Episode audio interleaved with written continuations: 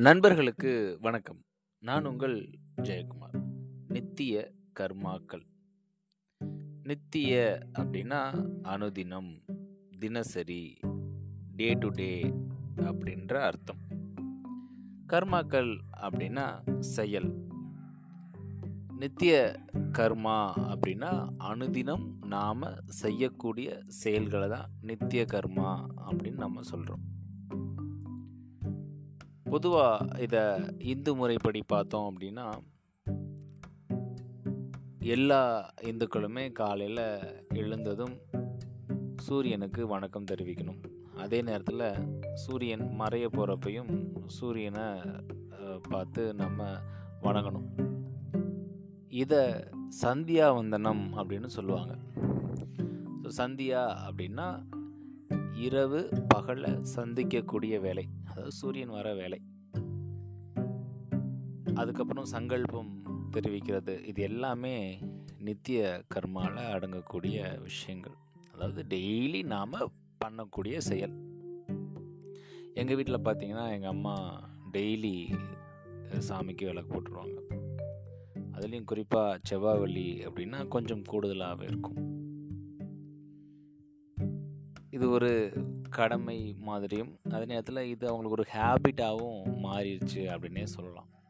இது எல்லாமே நித்திய கர்மா தான். இது ஏதோ ஆன்மீகம் சார்ந்து இருக்குது அப்படின்னு நினைக்க வேணாம். இந்த நித்திய கர்மாவை அவங்கவுங்க வாழ்க்கையில் எதை நோக்கி போயிட்டுருக்காங்களோ அந்த வெற்றியை அடைவதற்கு நாம் நிர்ணயிச்சுக்கலாம். இந்த நித்திய கர்மாவை நான் டிசிப்ளின் அப்படின்ற ஒரு கோணத்தில் பார்க்குறேன் எங்கே எல்லாம் ஒரு டிசிப்ளின் இருக்கோ அங்கெல்லாம் கண்டிப்பாக வெற்றி அப்படின்றது ரொம்ப அருகில் அருகாமல் இருக்குது அப்படின்னு நான் நினைக்கிறேன். ஏன் அப்படின்னா எல்லாருமே வேலை பார்க்குறோம் எல்லாருமே சம்பாதிக்கிறோம்.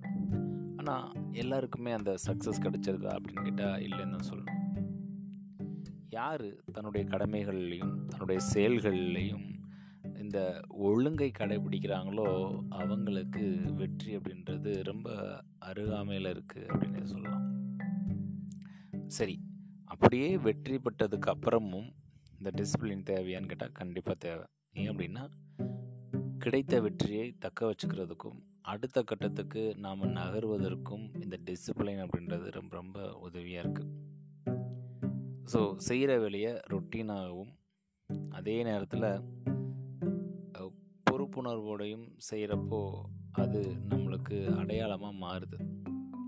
ஸோ அந்த அடையாளம் நம்மளுடைய டிசிப்ளின் மூலமாக தான் கிடைக்கப்பெறுது அப்படின்னு நான் ரொம்ப ஸ்ட்ராங்காக பிலீவ் பண்ணுறேன் ஸோ வெற்றி வேணுமா?